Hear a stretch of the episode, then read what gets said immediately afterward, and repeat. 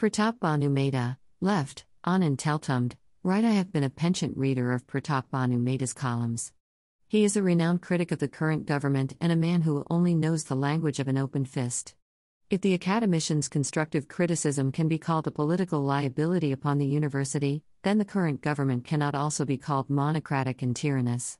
It is only a pragmatic analogy.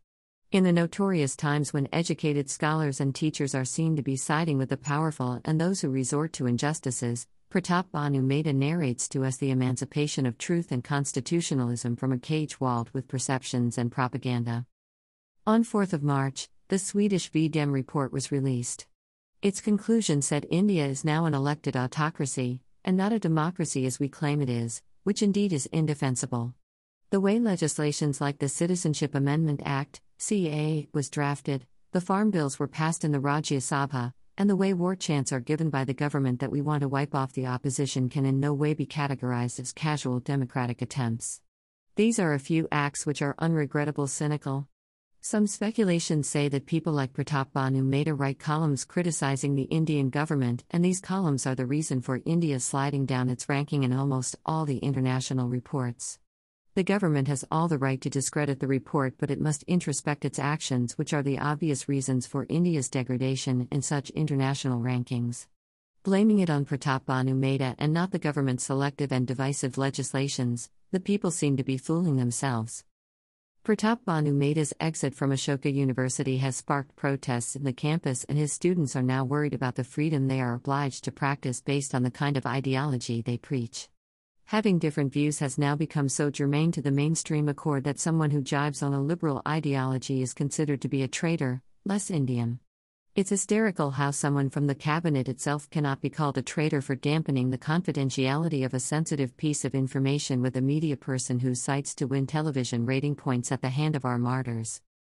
Pratap Bhanu Mehta's only fault was that he spoke the truth. His only fault was that he taught his students how dark shadows of authoritarianism are hovering over us, how we are supposed to break the walls of the cage and stand up for each other, for democratic principles, and for the Constitution.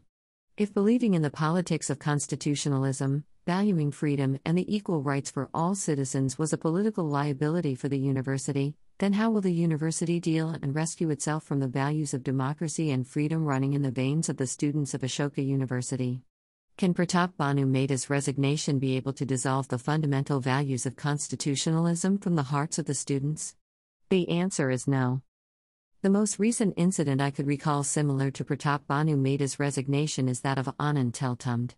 A man who has spent all his life working for the betterment of the Dalits, constantly made people realize the values of Baba Saheb's social justice, was charged for filling the lacunae between the Marathas and the Dalits with violence at the Bhima Koregaon War Memorial to commemorate the 200th anniversary of the 1818 Battle of Bhima Koregaon, on 1 January 2018.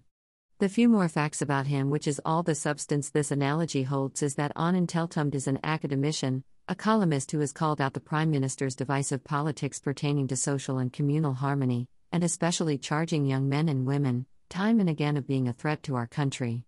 These allegations have proved to be nothing but a bluff. The analogy ends here. While Pratap Bhanu Mehta is considered a political liability, and as a course of action he resigns, Anand Teltumbde has been charged with the draconian, grossly unconstitutional Unlawful Activities Prevention Act, UAPA, which gives the state the power to brand any individual as a terrorist and make it almost impossible for the person to get bail under the charge, being labeled a Maoist for dissenting against the government.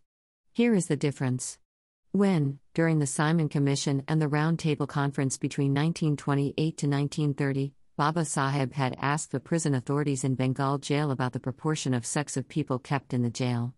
He was told that more than any sect, the Dalits were allegedly made to languish in jail and branded as terrorists under absolutely preposterous charges. To say that this isn't true today would be underplaying with the fact that caste system had never been subdued in the first place. Anand Teltumbde is surely a critic but not a righteous human being. The easiest label for a Dalit India has always been a Maoist militant. In Anand Teltumbde's case, these allegations and charges seem absolutely preposterous and crafted, just like in the cases of Sudha Bhardwaj, Rao, Father Stan Swamy, and many more political prisoners from the oppressed communities putrefying in jails only for working for the society and disagreeing with the semblance of the government. The conclusion thus points towards the fact that the two incidents are a stark attack on the academic freedom of individuals in India, and the government is trying to clamp down on dissenting voices, trying to settle their credence on the psychological mind space of people, and is indeed trying to further drown the fundamental debacles of democracy. If even after incidents as such people are shrugging off the fact that we are still not another step closer to being an elected autocracy, then maybe they are not aware enough or they are willfully ignoring everything that is happening around them. Furthermore, the government's own National Education Policy, NEP, now seems to contradict its acts of restricting free speech and dissent in the sphere of education and learning. The hypocrisy is quite evident. Snigdha